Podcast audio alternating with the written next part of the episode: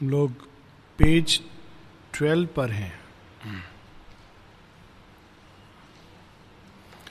अगर पेज गलत होने से मुझे बता दीजिएगा। I think it is page twelve last line was and vindicate her right to be and love आगे हम लोग जो पैसेज पढ़ रहे हैं, वो इशू से कि जीवन का इशू क्या है और सावित्री किस समस्या को सॉल्व करने के लिए हैं किस इशू को लेकर के पृथ्वी पर आई हैं।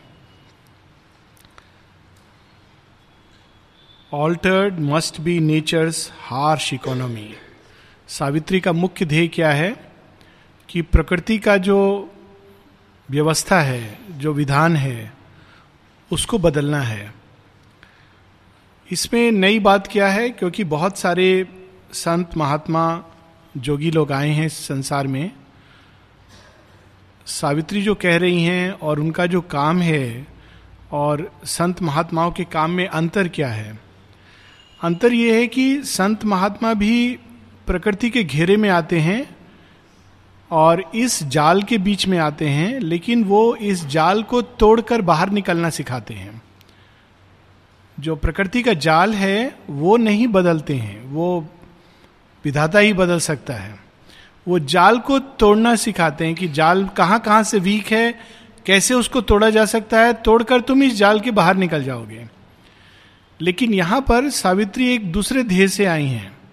जाल को तोड़ने की कला लोग जानते हैं, लेकिन ये जाल जिस चीज़ का बुना गया है, इसके अंदर जो विधान है, उस विधान को कैसे बदला जाए? इस जाल को ही कैसे बदला जाए कि वो अपने आप में इतना सुंदर हो जाए कि उसको तोड़ने की ज़रूरत ही नहीं पड़े। अभी हम लोग क्यों तोड़ना चाहते हैं? क्योंकि आ, कोई चीज़ है हमारे अंदर जो ज्ञान सत्य प्रकाश आनंद प्रेम शांति चाहती है लेकिन ये जो सारा संसार है और इसका जो विधान है वो इसके बिल्कुल विपरीत दिखाई देता है। और यदि इसमें शांति मिलती भी है तो बहुत कठिनाई से बहुत प्रयास के बाद। और जब मिलती है तो उसको पकड़ के रखना कठिन होता है। जब तक हम लोग कह भी सकें कि हाँ आज हमको बहुत खुशी हुआ, वो खुशी कब हाथ से निकल जाएगा? हर समय व्यक्ति इस डर से कांपता रहता है। तो ये नेचर का एक विधान है जिसको शेरविंद बड़े सुंदर ढंग से कह रहे हैं, हार्श इकोनॉमी। जो प्रकृति का विधान है, जो कर्म का विधान है, वो क्या विधान है? हम लोग एक जाल के बीच में हैं और जब अगर हम लोग कहते हैं, ये हमारे साथ जीवन में क्यों हो रहा है? तो यदि कोई चित्रगुप्त है? शेरविन से किसी ने पूछा था, चित्रगुप्त कौन है? तो ऐसा एक रिकॉर्ड कीपर है। तो कहेगा, ये जाल हमने थोड़ी तुमने अपने कर्म से बनाया है। तो एक तो हम जीवन में पीड़ित होते हैं और उसके बाद अगर हम पूछें क्यों तो तुम्हारे कर्म से।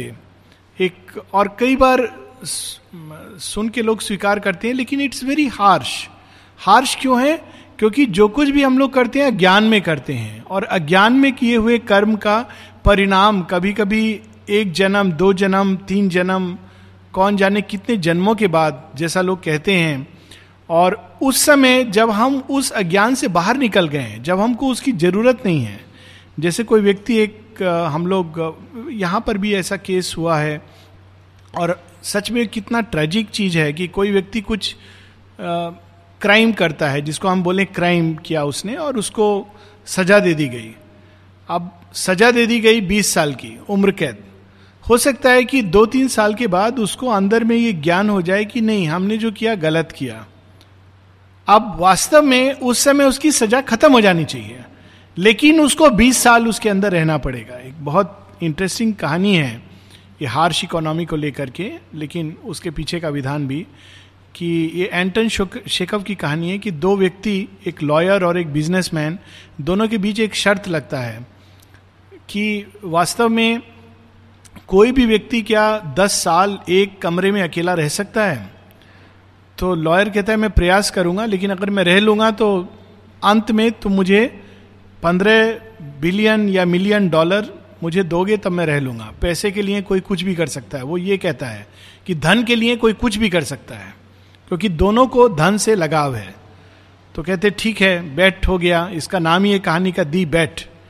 तो वो लॉयर के लिए एक कमरे का अरेंजमेंट होता है, उसमें उसको किताब जो चाहे मांग मांग सकता है, भोजन का व्यवस्था हो जाएगा, लेकिन कमरे के बाहर नहीं जा सकता है। धीरे धीरे धीरे, पाँच साल, सात साल, आठ साल, इस बीच जो व्यापारी था, उसका बिज़नेस में घाटा होता चला जाता है। जब दसवां साल आता है तो बहुत चिंतित होता है कि ये तो जीत जाएगा शर्त। मेरे पास तो धन नहीं है और पूरा लीगल एग्रीमेंट करके। कहता है, ये तो मैं तो गलती में शर्त लगा लिया, अब मुझे इसको पैसा भी देना पड़ेगा और पैसा भी नहीं है मेरे पास। ये सब सोच रहा है। सोचते सोचते वो एकदम जब अंतिम रात आता है तो प्लान करता है। बोलता है कि ये तो अभी कोई चारा नहीं है मुझे बचने का। एक ही तरीका है कि मैं इसको मार दूँ। ये तो कमरे में दस साल से कोई जानता नहीं है। इसको मैं मार दूँगा और कुछ पता नहीं चलेगा किसी को। और मारने का भी वो एक विधि खोजता है कि मैं दूध रोज खाना पीना तो मैं ही देता हूँ, मुझ पर इसको विश्वास है।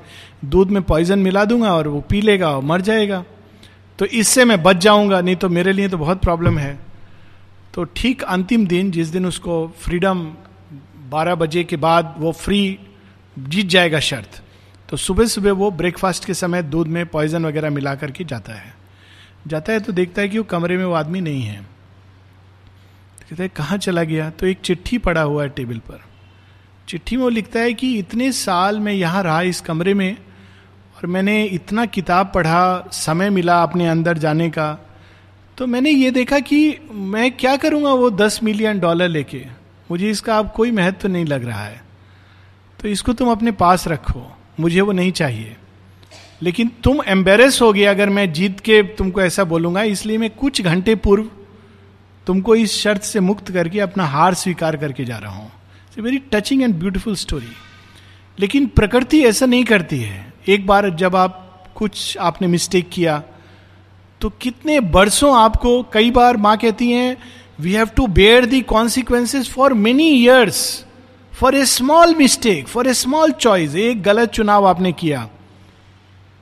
उसके बाद आपको 10 साल 20 साल कभी कभी decades you have to spend in that तो उसको बदलना है। Altered must be nature's harsh economy acquittance she must win from her past bond ऐसी बेड़ियाँ हैं जिनको हमने खुद अपने हाथ से बहुत खुशी खुशी बांधा है अपने हाथ में। और बाद में हम कहते, ओ, हमने ऐसा क्यों किया? तो कहते, देखो, आपका फ़ोटो भी है, कितना सेलिब्रेशन हुआ था। ये अपने, अपना हाथ से बांधा है। वो हम तोड़ना चाहते, नहीं, तोड़ नहीं सकते। अभी पूरा लाइफ आपको इसमें साथ में रहना है। So acquittance she must win उसी प्रकार हमारे कर्मों का बॉन्ड्स है। An old account of suffering exhaust जब तक हम उस, हमारे अंदर जितना पीड़ा के थ्रू सीखने का, वो हमने अपने रजिस्टर में लिखा हुआ है, जब तक हम एग्जॉस्ट नहीं करते हैं तब तक उन वृत्तियों को हमको झेलना पड़ता है। Strike out from time the soul's long compound debt एक होता है simple debt simple interest compound debt हर महीना आपने अगर इंटरेस्ट नहीं पे किया तो और बढ़ता चला जाता है। मल्टीप्लाई होता जाता है। तो आत्मा का compound debt and the heavy servitudes of the karmic gods this slow revenge of unforgiving law श्योरबिंदु का एक स्टोरी है फैंटम आवर कुछ लोगों ने शायद पढ़ा होगा। उसमें बताते किस प्रकार से एक व्यक्ति किसी का मर्डर करता है और उसने वास्तव में वो दोषी नहीं है, वो एक कार्मिक अकाउंट को सेटल कर रहा है। तो इस प्रकार से हमारे पूर्व वृत्तियाँ पूर्व कर्म संचित जो हैं, उसको हमको कई बार कितने कठिन परिस्थितियों में एग्जॉस्ट करना पड़ता है, ये कैसा विधान है? तो यहाँ पर सावित्री इसको चैलेंज करने के लिए आई हैं। इसीलिए माँ से किसी ने पूछा था, मदर जस्टिस माँ ने कहा my child don't ask for justice I have not come to manifest justice justice अगर मैं मैनिफेस्ट करूँगी तो तुम में से कोई भी यहाँ खड़ा नहीं रह सकेगा।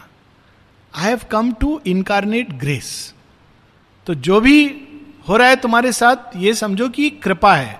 And what is the action of grace taking us through shortest path सबसे छोटे रास्ते तक भगवान को पहुँचाने का काम, ये मेरा काम है। अगर जस्टिस के चक्कर में पड़ोगे तो फिर ऐसे चक्रव्यूह में चले जाओगे जहाँ जन्मों लग जाएँगे। So she has come to manifest grace the slow revenge of unforgiving law and the deep need of universal pain ये क्या है? सृष्टि का क्रम कि बिना पीड़ा के, कष्ट के मनुष्य जागता नहीं है, सीखता नहीं है? श्री अरविंद का एक पत्र है, उसमें वो लिखते हैं, तुम ये मत सोचो कि हम लोगों ने कठिनाई नहीं देखी है। कहते हैं we have faced all kind of difficulties and mother ten times more than me जो संसार में लोग फेस करते हैं।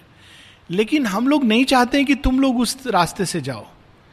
इसलिए, श्री अरविंद पत्र में लिखते हैं, इसलिए माँ ने एक बार प्रार्थना की भगवान से कि जितनी भी कठिनाई, जितने भी अंधकार, जितना भी ऑब्सक्योरिटी इन बच्चों को झेलना है, उसको मैं अपने ऊपर ले लूँ। शुभिंदु का पत्र है ये।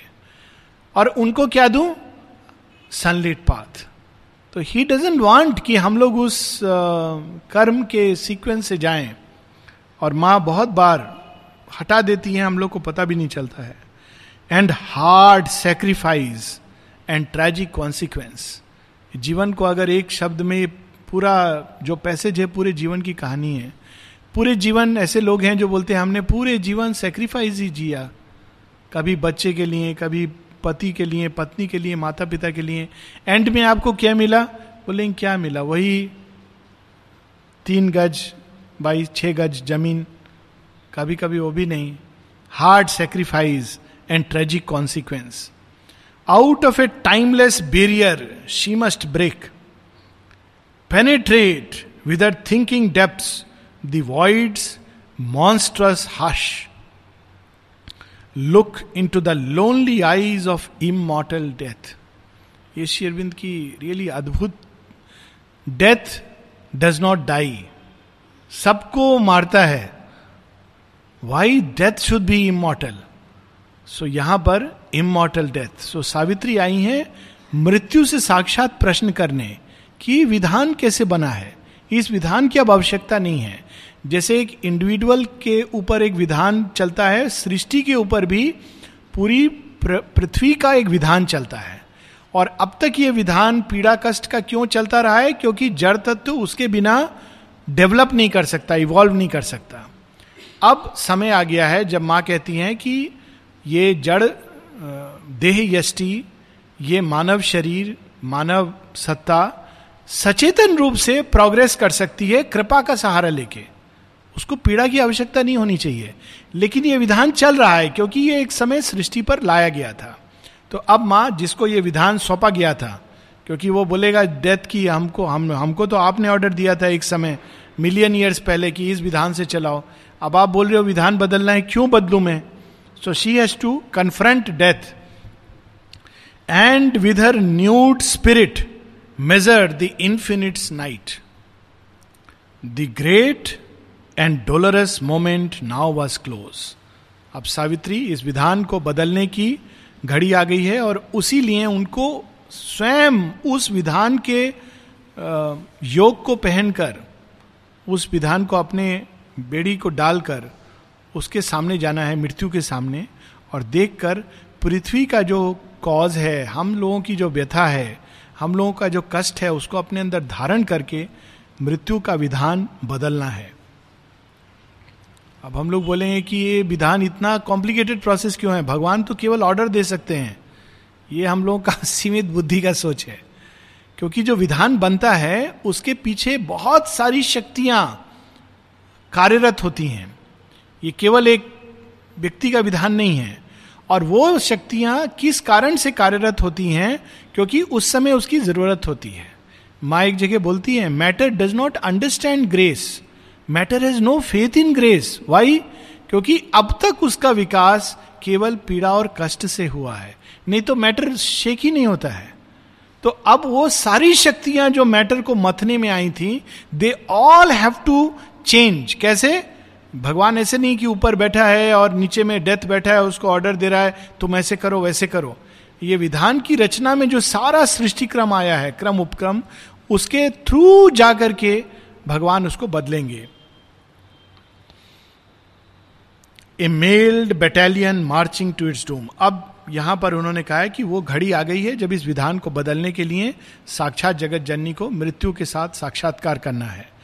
लेकिन उसके बाद उन्होंने पूरा सावित्री का जो बारह मास उसका वर्णन हो रहा है a mailed battalion marching to its doom the last long days went by with heavy tramp जैसे कि एक फौज में मिलिट्री में बटालियन को बोला जाता है, वहाँ जाओ। उनको पता है कि हम निश्चित रूप से मरेंगे।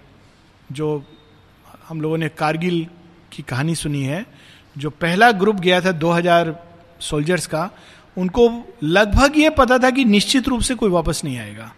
क्योंकि वो इतना हाइट पर हैं, ये लोग नीचे से जा रहे हैं, वो लोग पत्थर भी फेंकेंगे तो मार देंगे। गोली का ज़रूरत नहीं है। And the event and it is a fact कि एक पूरा बटालियन खत्म हो गया। वो चूँकि वो लोग जा सके आगे, उन्होंने रास्ता बनाया बाकी लोगों के जाने का।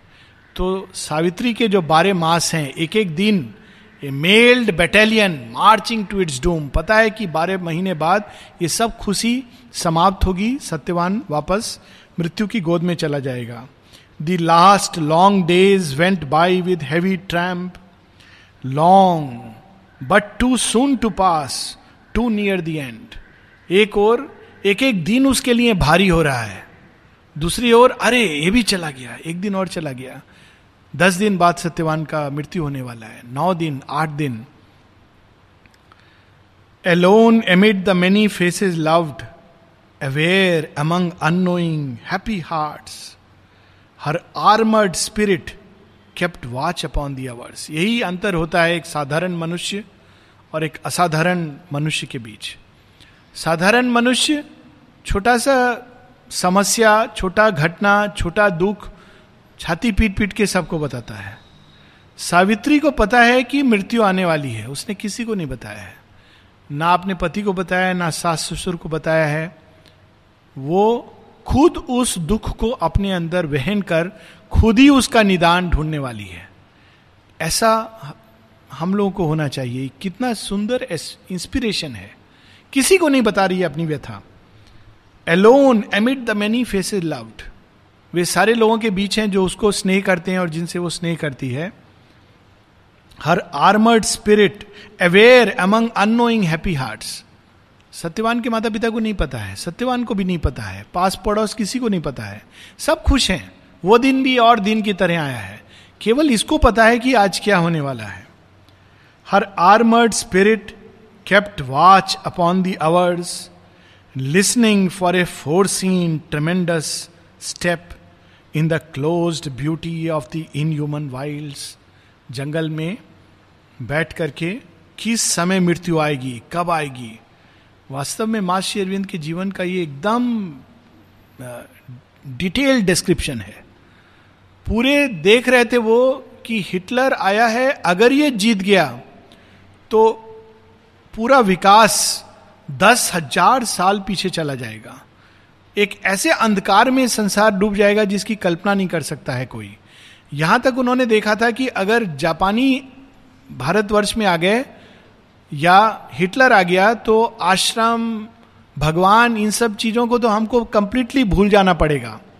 लेकिन उनके अपने डिसाइपल इस बात से कन्विंस नहीं थे। और वो किसको किसको अपना व्यथा बताएँगे? क्वाइटली ही इज़ वर्किंग कुछ लोग, दो चार लोग गिने चुने। अब वो सारे लेटर्स पब्लिक हैं। पर एक समय पब्लिक नहीं थे। इंडिविजुअल्स को शेयरविंद बता रहे थे। बीच में एक बार नोटिस डाला गया आश्रम में कि जो लोग हिटलर के साथ अपने मन और हृदय में हैं, उनको ये जानना चाहिए कि वे वास्तव में असुर का पक्ष ले रहे हैं। और यहाँ तक वो कह शेयरबिंदु को कहना पड़ा अपने ही डिसाइपल्स को, हम सबको, कि अगर तुम लोग चाहते हो कि मैं आश्रम बंद कर दूँ तो कह दो, मैं खुद ही बंद कर दूँगा। I don't want Hitler to come and close the ashram कोई कहता कि हिटलर तो वहाँ पर है जर्मनी में है आश्रम से क्या लेना देना है? भारतवर्ष दूर है। सुभाष चंद्र बोस हिटलर से हाथ मिला करके कि आप आओ, उधर से जापान आएगा, इधर से जर्मनी हम लोग ब्रिटिशर्स को हरा देंगे। केवल उनको पता है कि ये क्या इसके अंदर चल रहा है। बिल्कुल जैसे सावित्री जानती है, संसार की व्यथा को अपने हृदय में लेकर, और किसी को वो बता नहीं पा रही है। द वर्ल्ड अनो एक अच्छा एक combatant in silent dreadful list दो प्रकार के योद्धा होते हैं। मिलिट्री में होते हैं। मिलिट्री का लैंग्वेज शिवरबिंद ने यूज़ किया है। एक होते हैं जो कमांडो होते हैं जो बाहर से देख के पता नहीं चलेगा लेकिन they are in the silent dreadful list वो ज, उनको जब कभी कोई जैसे ये ट्वेंटी सिक्स इलेवन बॉम्बे का अटैक हुआ उस समय उनको बुलाया जाता है। आप लोग आइए। और उस समय वो लोग जाकर के स्टॉर्म करते हैं। साइलेंट ऐसे हैं जिनको गवर्नमेंट पेरोल पर रखती है, लेकिन किसी को मालूम भी नहीं है कि ये लोग इतने सक्षम लोग हैं। और सावित्री उनमें से एक है, एक combatant in the silent dreadful list जो सबसे भयंकर वॉरियर्स उसके अंदर उसका नाम है।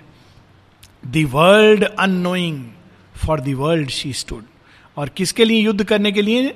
साधारण छोटे मोटे युद्ध के लिए नहीं।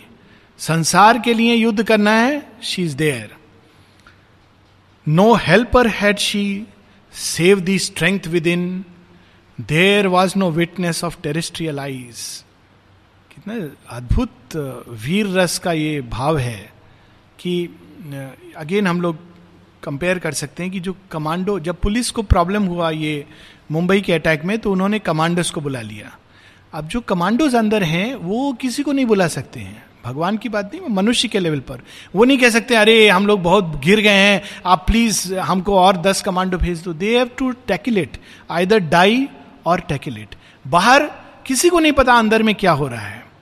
इससे हज़ार गुना अधिक क्वालिटेटिवली और क्वांटिटेटिवली सावित्री की व्यथा है, क्योंकि उसको केवल कुछ रिप्रेजेंटेटिव से नहीं लड़ना है, साक्षात मृत्यु से संघर्ष करना है। No helper had she save the strength within there was no witness of terrestrial eyes the gods above and nature sole below were the spectators of that mighty strife Shri Aurobindo अपने एक पत्र में लिखते हैं, मेरा पूरा जीवन एक युद्ध की तरह रहा है। आज मैं ये युद्ध एक कमरे में बैठकर अकेला क्वाइटली फेस कर रहा हूँ, इससे युद्ध की भूमि नहीं बदल जाती है।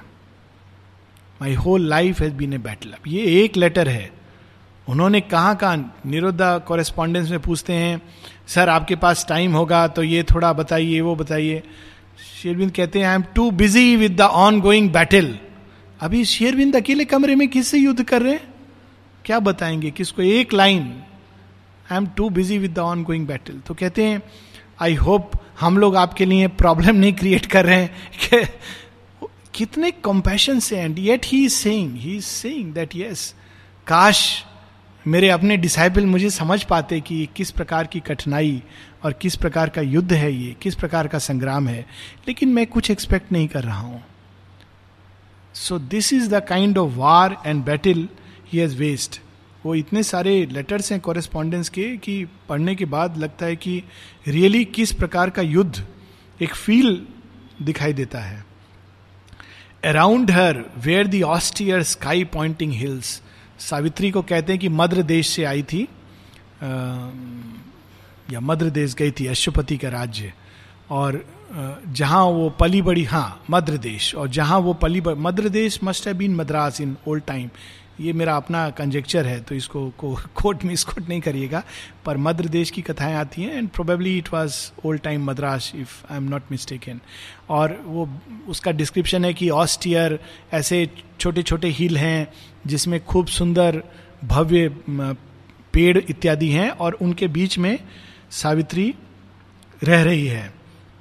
Around her were the austere sky pointing hills and the green murmurous broad deep thoughted woods muttered incessantly their muffled spell तो किससे बात करेंगी? कोई नहीं है। तो पेड़, पौधे, वृक्ष, यही है उनके विटनेस या तो भगवान या प्रकृति। किसी मनुष्य को अपनी पीड़ा व्यथा नहीं बता सकती हैं। A dense magnificent coloured self wrapped life draped in the leaves vivid emerald monotone and set with chequered sunbeams and blithe flowers immured her destiny secluded scene भगवान उनको इस युद्ध के लिए कहाँ लेके आए हैं? एक ऐसे निर्जन स्थान में, जहाँ पर सब तरफ़ जंगल है, कुछ वृक्ष हैं, कुछ पेड़ पौधे हैं, और उनके बीच में कभी कभी जब सूर्य का प्रकाश आता है तो लाइक चेकर्ड सनबीम जैसे प्रकाश अंधकार का खेल और उस जगह सावित्री अपने डेस्टिनी के डे का इंतज़ार कर रही हैं, प्रतीक्षा कर रही हैं। There had she grown to the stature of her spirit the genius of titanic silences steeping her soul in its wide loneliness हम लोगों को अपने इनर ग्रोथ के लिए किसी भी बाहरी चीज़ की ज़रूरत नहीं है। ये इसका मूल है। सावित्री निर्जन स्थान में है। जीनियस ऑफ़ टाइटेनिक साइलेंसेस कैसे उन्होंने सीखा है? उस साइलेंस को अपना मित्र बनाकर। उस साइलेंस में उन्होंने सीखा है। साइलेंस ने उनको सब कुछ सिखाया है। उस दिन हम लोग बात कर रहे थे सत्यकाम की स्टोरी की। सत्यकाम जाते हैं गुरु के पास और कहते हैं, मुझे दीक्षा दीजिए। तो गौतम ऋषि कहते हैं, ठीक है तो तुम्हारा ट्रेनिंग शुरू। ट्रेनिंग के लिए क्या ट्रेनिंग के लिए हम लोग सोचते हैं, खूब गुरु बैठ करके उनको बताएँगे ऐसे करो वैसे करो इस तरह ध्यान करो उस तरह ही करो। गुरु कहते हैं देखो ऐसा करो मेरे आश्रम से तुमको सौ गा, गाय देता हूँ इसको ले जाओ। जब चार सौ हो जाएँगे तुम वापस आ जाना। पहला ट्रेनिंग मिलता है। अभी बिल्कुल हम लोग के आश्रम की तरह आप आए आश्रम डिपार्टमेंट ज्वाइन किया आश्रम क्यों? आश्रमाइट बनेंगे क्यों? साधक बनेंगे साधना करेंगे। कहाँ भेज दिया? जाओ लेक में जाकर के खाना बनाओ। अभी इसका योगा साधना से क्या लेना देना है? तो सत्यकाम की कहानी है। सत्यकाम सौ गाय लेके चला जाता है। कहते गुरु ने देखा है, ठीक ही देखा होगा। धीरे धीरे उसको अग्नि सिखाती है, बटरफ्लाई सिखाती है, विंड सिखाती है, आकाश सिखाता है। क्यों? उसके पास कोई नहीं है। उसको सौ गाय को चार सौ करना है। यही काम है उसका। बहुत साल बीत जाते हैं। बहुत उसके एडवेंचर होते हैं। अंत में वो सौ गाय चार सौ हो जाती है। तब तक उसको ब्रह्म ज्ञान हो गया है। Just bringing up the cows क्योंकि वो अलर्ट है विजिलेंट है। अभिप्सा को साथ में लेके गया है और गुरु के ऊपर उसको श्रद्धा है। जब वो लेके आता है तो गुरु कहते तुम तो ऑलरेडी दिख रहा है तुम्हारे चेहरे से कि तुमने ब्रह्म ज्ञान प्राप्त कर लिया है। अब मुझे बताने के लिए क्या है? कहते, नहीं, उसका ह्यूमिलिटी नहीं। मैं जानता हूँ कि आपको मुझे देने के लिए अभी भी कुछ है। तब गुरु बहुत प्रसन्न होते हैं। कहते, ठीक है, मैं तुमको सब कुछ बिना कुछ छिपाए हुए बताऊँगा। Then he reveals to him the final integral knowledge so यहाँ पर सावित्री ने कैसे ग्रोथ हुआ है सावित्री का? कोई नहीं है, कुछ बताने के लिए, जानने के लिए। Genius of titanic silences steeping her soul in its wide loneliness had shown to her her self bare reality and mated her with her environment माता जी एक जगह कहती हैं when you are ready to stay alone then you are ready to find the divine जब तुम अकेले रह सको, तुमको कोई समस्या नहीं अकेले रहने में। उस समय तुम तैयार हो भगवान को पाने के लिए। गीता में लक्षण दिए हैं, भगवान की प्राप्ति के लिए कौन लोग तैयार हैं? तो उसमें एक है कि व्यक्ति को सॉलिट्यूड पसंद होता है ऐसे लोगों को। इसका अर्थ ये नहीं कि हम लोग सोचे अच्छा हम ज़बरदस्ती अपने आप को अकेला बंद कर लेंगे तो भगवान मिल जाएगा। नो नेचर विल कंपेलस ये हम लोगों ने कल पढ़ा। That don't try to force nature but एक टाइम आता है जब अपने आप प्रकृति ऐसी तैयार हो जाती है हमारी कि हमको अकेलापन बहुत अच्छा लगता है। खोजते हैं, थोड़ा टाइम अकेला मिल जाए। और वो टाइम हम वास्तव में तैयार हो रहे हैं। सावित्री जन्म से ही उस प्रकार की सिद्ध हैं एंड वो अकेलेपन में रहकर उनको अपने ही अंदर उस विशाल प्रकृति के साथ मैच करने के लिए एक विशाल सेल्फ को उन्होंने प्राप्त किया है। Its solitude great and her human hours with a background of the eternal and unique जब हम एकांत क्षण मिलते हैं हम लोगों को जब प्रकृति की विशालता हमारे सामने होती है, तब हमारे अंदर भी कोई विशाल चीज़ निकल कर सामने आती है। जब हम छोटी छोटी चीज़ों में व्यस्त हो जाते हैं तो हमारे छोटे छोटे पार्ट निकल कर सामने आते हैं। इसीलिए आप देखेंगे कि जितने भी लड़ाई होते हैं मनुष्यों के, सब छोटे चीज़ को लेकर होते हैं। तुमने ये क्यों किया, ये क्यों नहीं किया, इसको यहाँ क्यों रखा, वहाँ क्यों नहीं रखा, आज तुमने ये सेंटेंस क्यों बोला, वो क्यों नहीं बोला? प्रकृति के बीच में चले जाइए, समुद्र के सामने। दो व्यक्ति बैठ गए। देखिए, धीरे धीरे धीरे अगर वो वास्तव में उस समुद्र को देखेंगे तो आत्मसात करके उनके अंदर एक अद्भुत विशालता निकल कर आएगी। शेरविंद का एक बहुत अद्भुत पोयम है, to the sea. Please read it. हम लोग रोज समुद्र को देखते हैं। भगवान समुद्र को कैसे देखते हैं? श्री अरविंद ने समुद्र को कैसे देखा होगा? तो कहते हैं, हे समुद्र, रोज तुम्हारे अंदर इतनी विशाल लहरें आती हैं और तुम बहुत अभिमानी हो। तुमने अनेकों अनेकों नगरों और व्यक्तियों को डुबो दिया है। आज मैं तुम्हारा चैलेंज स्वीकार करता हूँ। ऐसे पोयम चलती है। कहती है, मैं आ रहा हूँ और तुमको मैं मापूँगा। हो सकता है तुम मुझे पटक करके अपनी गोद में नीचे डाल दो और मेरे छाती के ऊपर अपना पूरा बोझ डाल दो। लेकिन तुम जानते नहीं हो कि मैं कितना स्टबन हूँ। मैं उस बोझ को अपने छाती के ऊपर लेकर भी तुम्हारी दास्ता को स्वीकार नहीं करूँगा। और तुम्हारे वेव्स को, तुम्हारे जो लहरें हैं, इतनी ऊँची ऊँची लहरें जिस पर तुम अभिमान कर रहे हो, उसको मैं एक सिंह के मेन, क्या बोलते हैं उसको? सिंह के बाल, केश, उसको पकड़कर सवारी करूँगा। और हे समुद्र, तुम अब सावधान हो जाओ। तुम बहुत विशाल हो, लेकिन तुमसे विशाल मेरा स्व है। और आज मैं अपने स्व को तुम्हारे स्व के साथ मिलने के लिए आ रहा हूँ। बिल्कुल रामायण की कहानी याद आती है कि जब राम जी आराम से बोलते हैं, समुद्र को तुम रास्ता दे दो, ये कर दो, नहीं सुनता है। तो लक्ष्मण बोलते तुम ऐसे नहीं समझोगे। अब मैं अपने ओरिजिनल रूप में आ रहा हूँ। I am none else but Sheshnag. और हे समुद्र, तुम जानते नहीं हो मैं कौन हूँ। अभी मैं एक वो तीर निकालते हैं और कहते हैं, तुम्हारे पूरे समुद्र को मैं सुखा सकता हूँ। तो समुद्र निकल के आते हैं, प्लीज़, आपको क्या चाहिए, मैं दे सकता हूँ। उसमें बड़ा सुंदर एक वो है भयबीन हो ना प्रीति, कि इस तरह के लोग हैं जो साधारण भाषा नहीं समझते हैं। तो यहाँ पर सावित्री उस विशाल प्राकृतिक दृश्य के बीच रहकर धीरे धीरे धीरे उनके अपने अंतर की विशालता को उन्होंने सीखा है जाना है और उसमें रहना जान लिया है।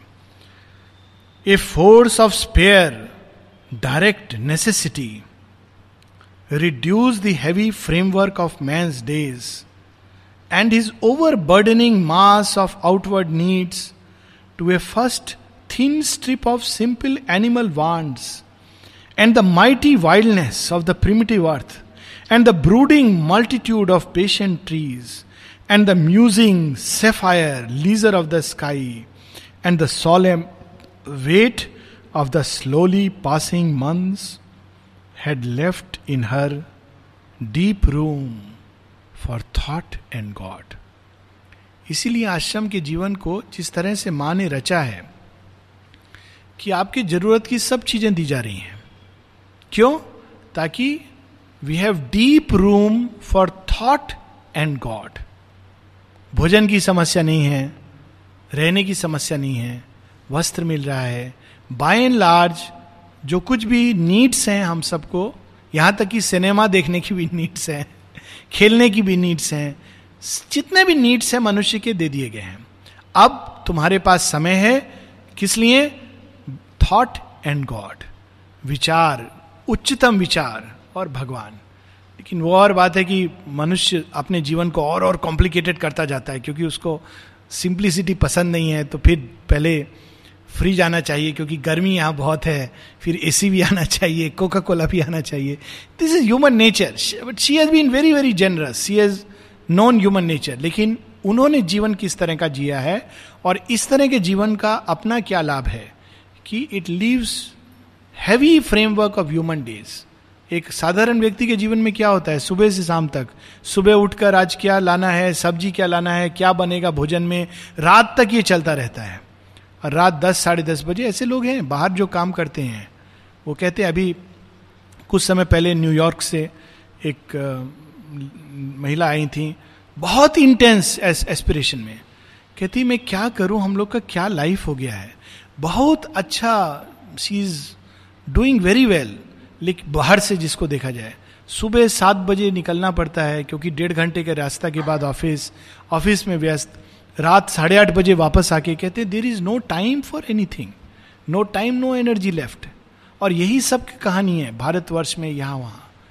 तो यहाँ माने सब चीज़ डिपार्टमेंट भी इस तरह से बनाया है कि आपके पास टाइम रहे अपने डेवलपमेंट के लिए, अपने इसके लिए आत्म विकास के लिए, सर्वांगीण विकास के लिए।